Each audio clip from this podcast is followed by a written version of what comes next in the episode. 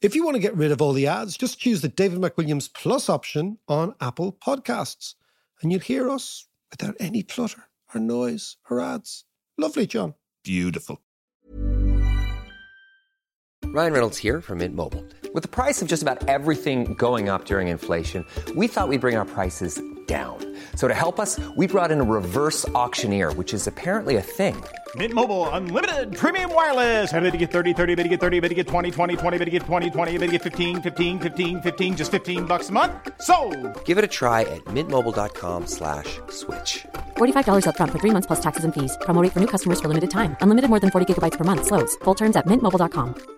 Everyone knows therapy is great for solving problems, but getting therapy has its own problems too, like finding the right therapist, fitting into their schedule, and of course, the cost. Well, BetterHelp can solve those problems. It's totally online and built around your schedule. It's surprisingly affordable too. Connect with a credentialed therapist by phone, video, or online chat, all from the comfort of your home. Visit betterhelp.com to learn more and save 10% on your first month. That's BetterHelp H E L P. To understand the economy, you have to understand human nature. This podcast is powered by ACAST.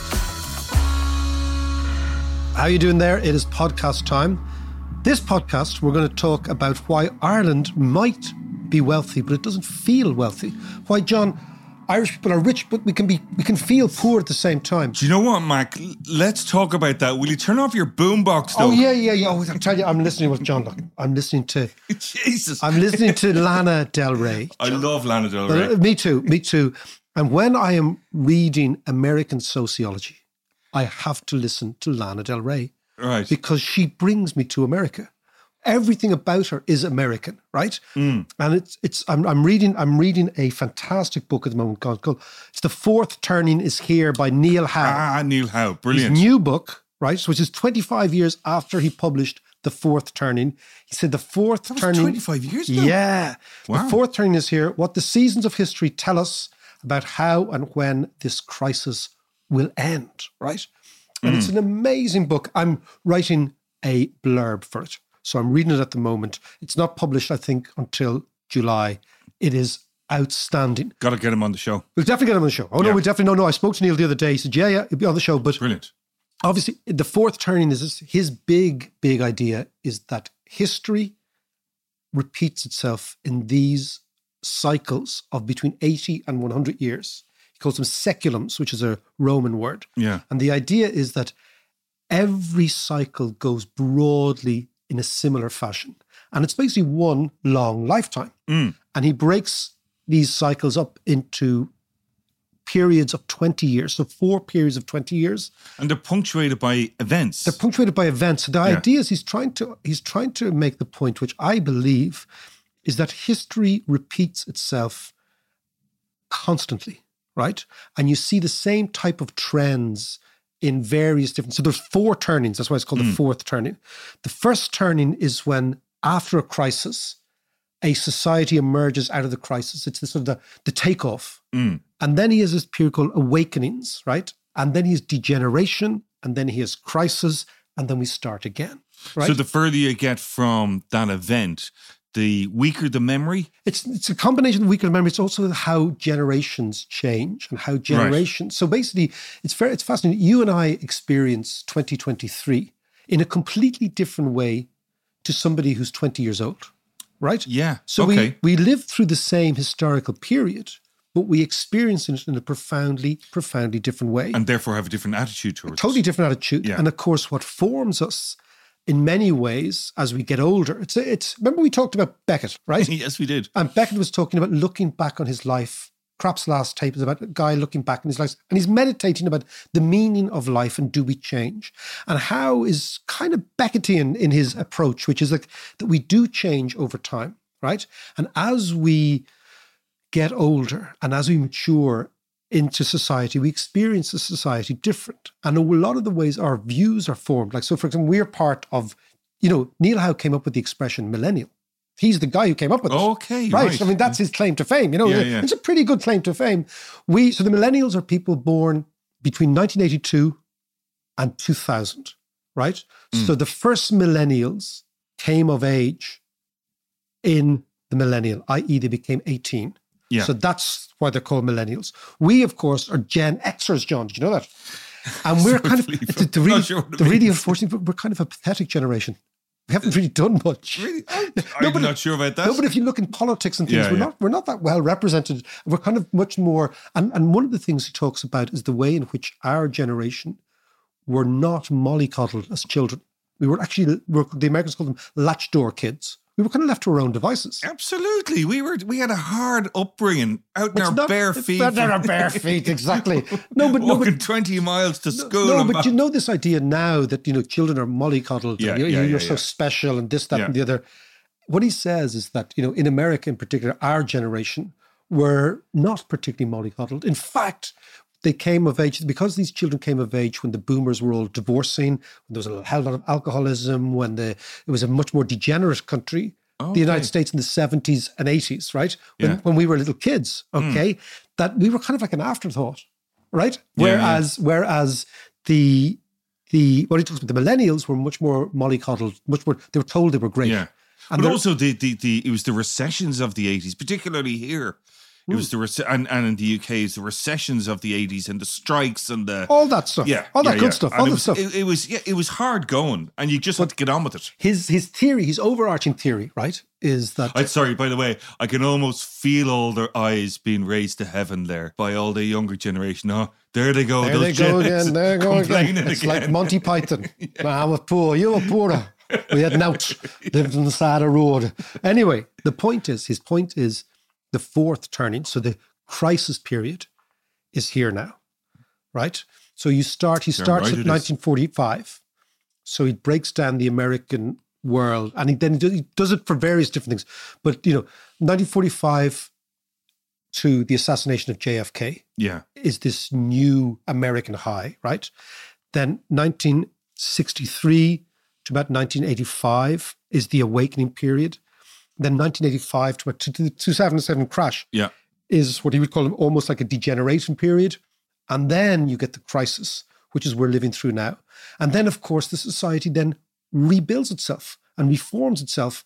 And he's predicting a new, very innovative and quite upbeat future after this crisis goes through. So it's a, that's, but that's assuming that we get through the crisis. well, that, he says we always get through the crisis. Okay, okay. And Well, the crisis galvanizes people socially. So he makes the point that, you know, you know, the, the 1950s in the United States was an extreme decade of volunteerism, social uplift. It was a very, very humanitarian decade. Yeah. It was almost, it was the closest thing the Americans ever got to socialism was in the 1950s. Yeah, okay, You know, yeah, so all that yeah. sort of stuff. And he says that's a function of what happened after the war. Interestingly, most economists predicted after the Second World War that America would go into a depression, a great depression, right?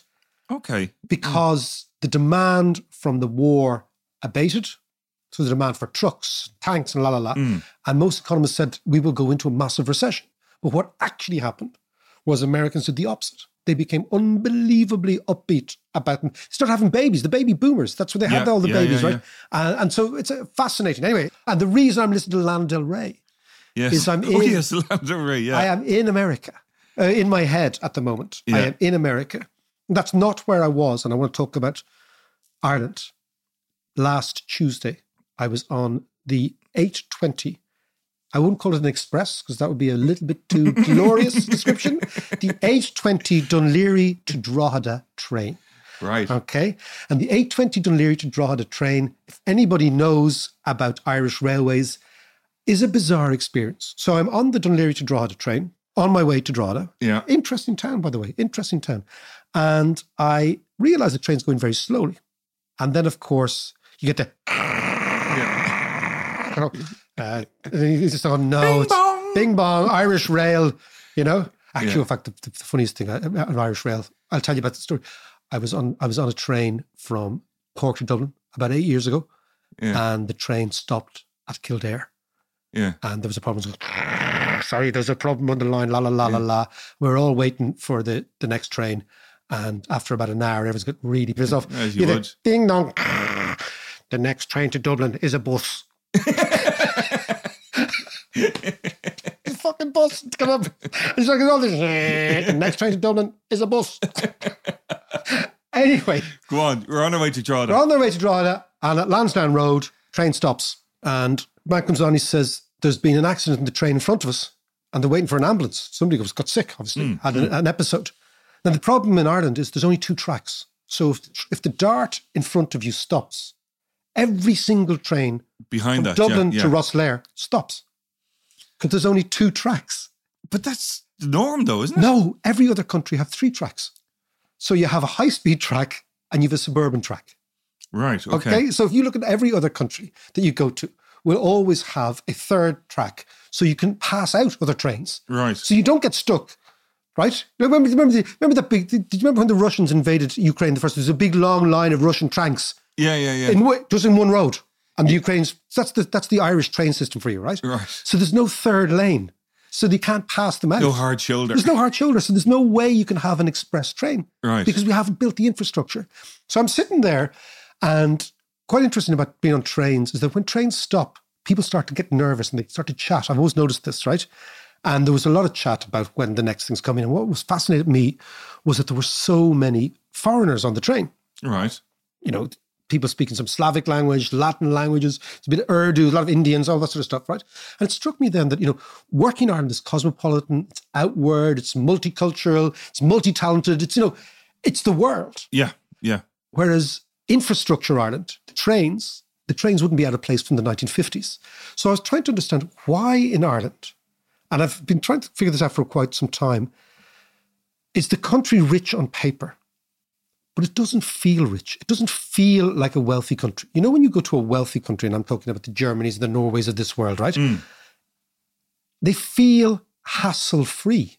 It feels that they've figured out how to get from A Yeah. to B. They've figured out housing. They've figured out how to build properly. You know, so a wealthy country feels wealthy. Yeah. Yeah. Whereas yeah. Ireland feels as if it's straining at the leash all the time, that everything's jerry built and there's bottlenecks everywhere. And, you know, there's supply problems and there's housing problems and there's, you know, everything feels like it's unpermanent. yeah. So I was on the train contemplating this as I was waiting for the train to start, which did actually restart about an hour later. Right. And I did eventually get to my destination. But when I was on the train, I was thinking, why is it that Irish people can be rich and poor at the same time? You can actually, on paper, have a decent wage, but feel poor. And the reason is because our demand in the economy is so much greater than supply. So, what has happened in Ireland, and, and again, lots and lots of people on the train explain this to you, right? What has happened in Ireland is the, in most countries, demand, it's a bit of an economics lesson, John. So, aggregate demand and aggregate supply. Yep. So aggregate demand is when you add up all the demands of the economy, put them all together, that's aggregate demand. And aggregate supply is when you add up all the supply in the economy, Sure, sure. put it all together, right? yeah. In most countries, they broadly even out. It's what economists call equilibrium. So you get to a point where there's no tendency for change, right? Now, you know, lots of people are studying economics. It's basically uh, the demand, the supply curve meet, and the price is stable. Now, if your demand curve shifts, right, because there's far too much demand, Yeah. and your supply curve remains rigid because you don't build anything new or you don't build quick enough, you get massive inflation. This is the Sure. oldest Yeah. trick in the book, yeah. right? Okay. And I thought, like, why is this? And the reason is the following is that Ireland has plugged itself into a global economy, right? So when you are on the trains in Dublin or whatever, you're, you're seeing people working for Google and Facebook and the technology companies and the pharma companies and all these, right? So we have demand that is actually requisite from a different country. We have bits of American demand here Yeah. but we have Irish supply. I understand. Yeah, yeah, yeah. For example, if you go to Germany, you don't have this, right? Yeah. So the Irish economic model has been to piggyback on American prowess, American dynamism, American technology. What that has done is it's created enormous opportunities for people who've worked in the DFI, direct foreign investment Mm. community, right? About 250,000 people earning very good wages working for American companies. But what that has done is that it has meant that all this demand is cascading down on a country with a fixed supply. So for example, we haven't built a railway service, right? With more than two lines. Yeah. Think about it, right? The Dublin commuter train has two lines, right? The Dart that I got in the other day, that, that line, Dublin, Dún Laoghaire to Dublin, Yeah, yeah. right, was built before the famine. Right. Yeah. It is the oldest suburban rail network in the world. It hasn't been upgraded, Yeah. Right? It hasn't been upgraded since then. This, this reminds me of uh, what have the Romans ever done for us? Yeah, exactly, exactly. But, uh, but but here's the thing, though. I mean, so we have plugged in, as you say, To the- to the world, yeah. to to a global economy, which is a great thing. It is a And great we- thing. and we've benefited hugely from it. But it was almost on the proviso that we plug into that and then upgrade You're everything. absolutely right. So but the we haven't so- done that. So that's why, why is that? So that's why our GDP figures look great. And even when Okay. you take out, you know, people say Irish people have the highest income and la la la, but it doesn't feel like that. yeah, Look, so when you again when you go to Germany, it feels rich. Yeah. Things work and it's planned and it's figured out, right? And the reason is it's like indigestion. it's as if we ate two steak dinners and chips, right? Yeah. And now we're trying to digest everything. So we we grabbed all this demand from outside. So we have loads of foreign workers, loads of foreign capital, all that sort of good stuff here, right? Mm. But we haven't responded. We're trying to digest all the time. And it's this we're constantly have this feel of indigestion. And economic indigestion manifests itself as house prices go through the roof, of traffic, tailbacks, hassle, all that sort of thing. Day to day life just being difficult, Yeah. right? It's as if we're trying to figure things out now. So, so what's what's the economic rennies then? Well, that's exactly. I like. I like. I like the way you're talking. Economic. This is obviously two middle-aged men with bad bags. yeah, that's true. Actually, In fact, I was given a bottle of Gaviscon for a present by my brother-in-law. My brother-in-law from the from the north. Yeah. He regularly gives me bottles of Gaviscon. He says, "You're at that age, right?" so imagine the economy is me, okay, right, with a bad bag. But what you're basically has happened is we need our supply to respond. Now, when I say our supply, we need houses, we need roads, we need infrastructure. This is what we need, right? Like, just take the housing market, John. This Yeah. is where it's, it's, it's the most acute. Irish house costs are 94% above the EU average. Jesus, right? 94%. Okay. So they're almost double Yeah, EU, right? Property prices have risen 130%. Sorry, property prices have risen 130% since, there's me bag going. Yeah. give that man some rennie. Give that man. property prices have gone up 130% since 2013, right? Yeah, There is no supply. Think about it. At one point last year, according to Daft, there were just 2,500 houses available to rent in the whole country. In the whole country. Okay.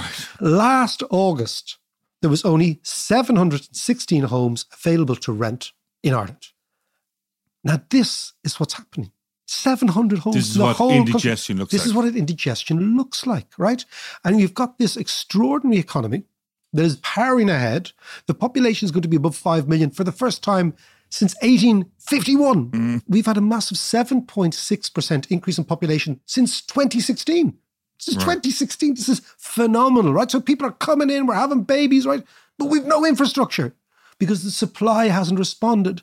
So, in a way to understand the dilemma, you know, and my kids, like Cal asked me, look, Dad, look, how does this work? yeah, On paper, we're rich, but in practice, everything disappears because everything's so expensive. And I was trying to explain to him, this is what the problem is. We have the demand of Connecticut yeah. and the infrastructure of Albania. and that is not a good place to be. So we have to keep building, building, building. So the thing is, though, that we spoke the other day about cathedral thinking, long term thinking, and all that kind of stuff.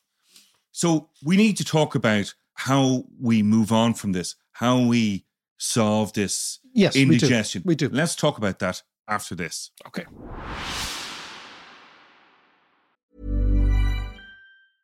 I'm Sandra, and I'm just the professional your small business was looking for. But you didn't hire me because you didn't use LinkedIn jobs. LinkedIn has professionals you can't find anywhere else, including those who aren't actively looking for a new job but might be open to the perfect role, like me. In a given month, over 70% of LinkedIn users don't visit other leading job sites. So if you're not looking on LinkedIn, you'll miss out on great candidates like Sandra. Start hiring professionals like a professional. Post your free job on linkedin.com/people today. One size fits all seems like a good idea for clothes until you try them on. Same goes for healthcare. That's why United Healthcare offers flexible, budget friendly coverage for medical, vision, dental, and more. Learn more at uh1.com. Burrow is a furniture company known for timeless design and thoughtful construction and free shipping, and that extends to their outdoor collection. Their outdoor furniture is built to withstand the elements, featuring rust-proof stainless steel hardware, weather-ready teak, and quick-dry foam cushions. For Memorial Day, get 15% off your Burrow purchase at burrow.com slash ACAST and up to 25% off outdoor. That's up to 25% off outdoor furniture at burrow.com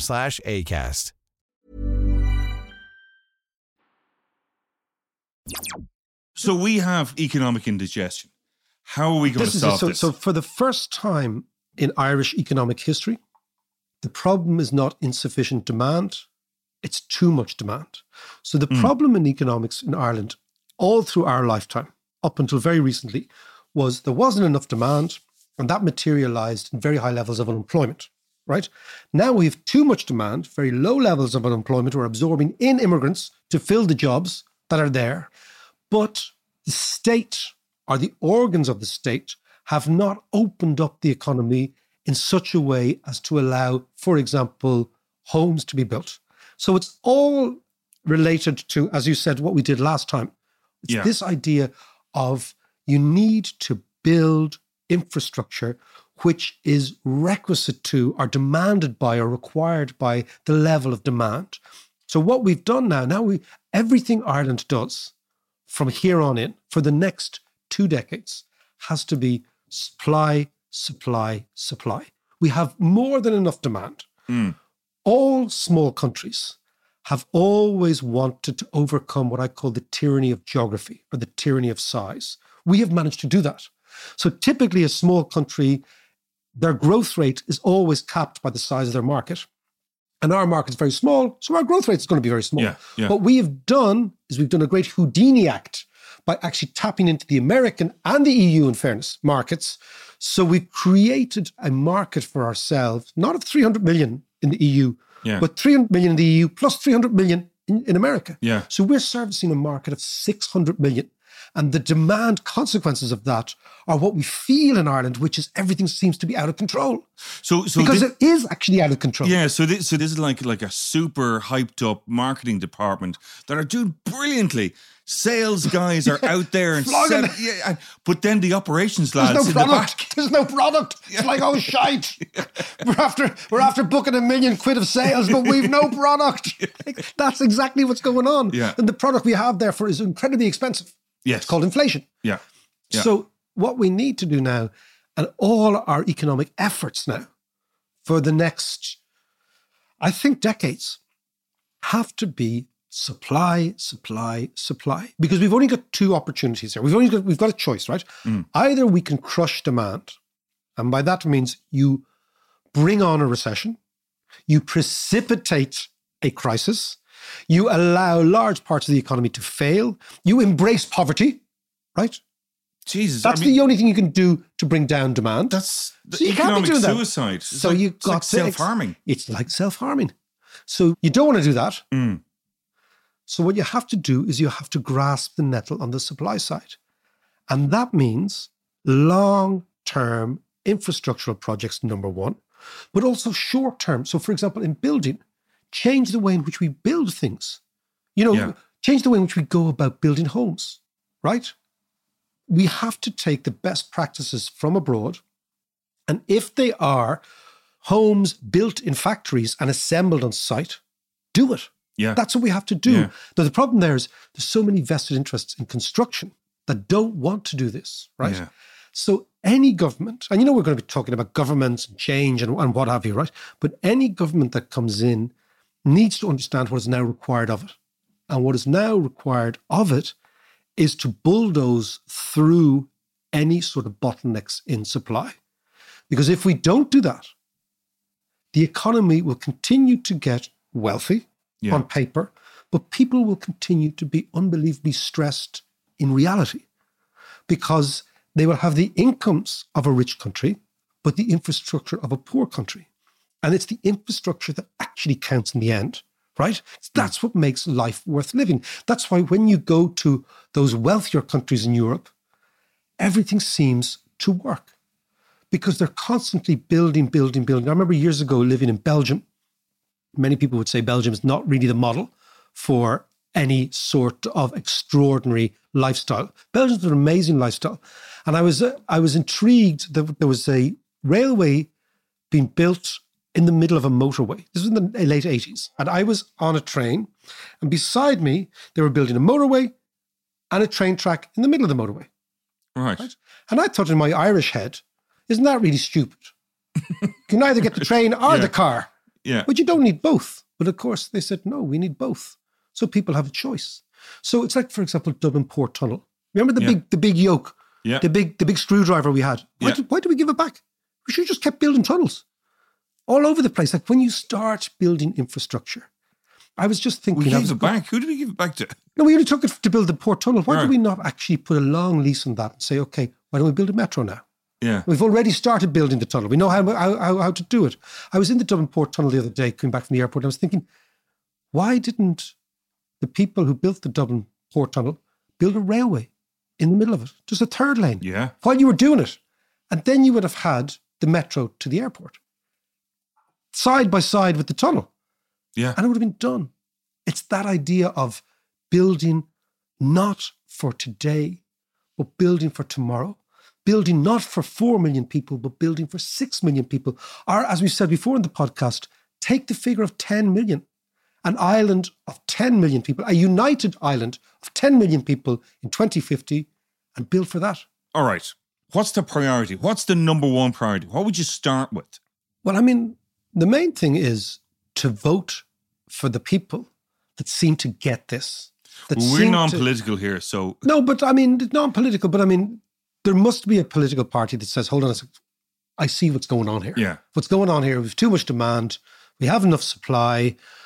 The people who are in charge of supply are creating bottlenecks. Why? Because they're getting very, very rich on it. Because, as I said, when the demand curve shifts and the supply curve doesn't, the people who own the supply get very, very rich. Hmm. And identify that as the problem, not a class warfare, not like it's landlords versus tenants, right? It sells, but it doesn't fix the problem, right? The problem is that at certain areas, there are enormous bottlenecks, the housing market being the most obvious one. yeah. Yeah. So we need to go out and quiz our political masters, John, so to speak. But have you analysed the problem?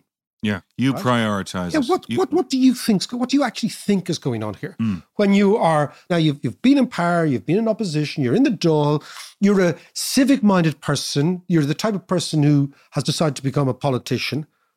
What do you think is wrong?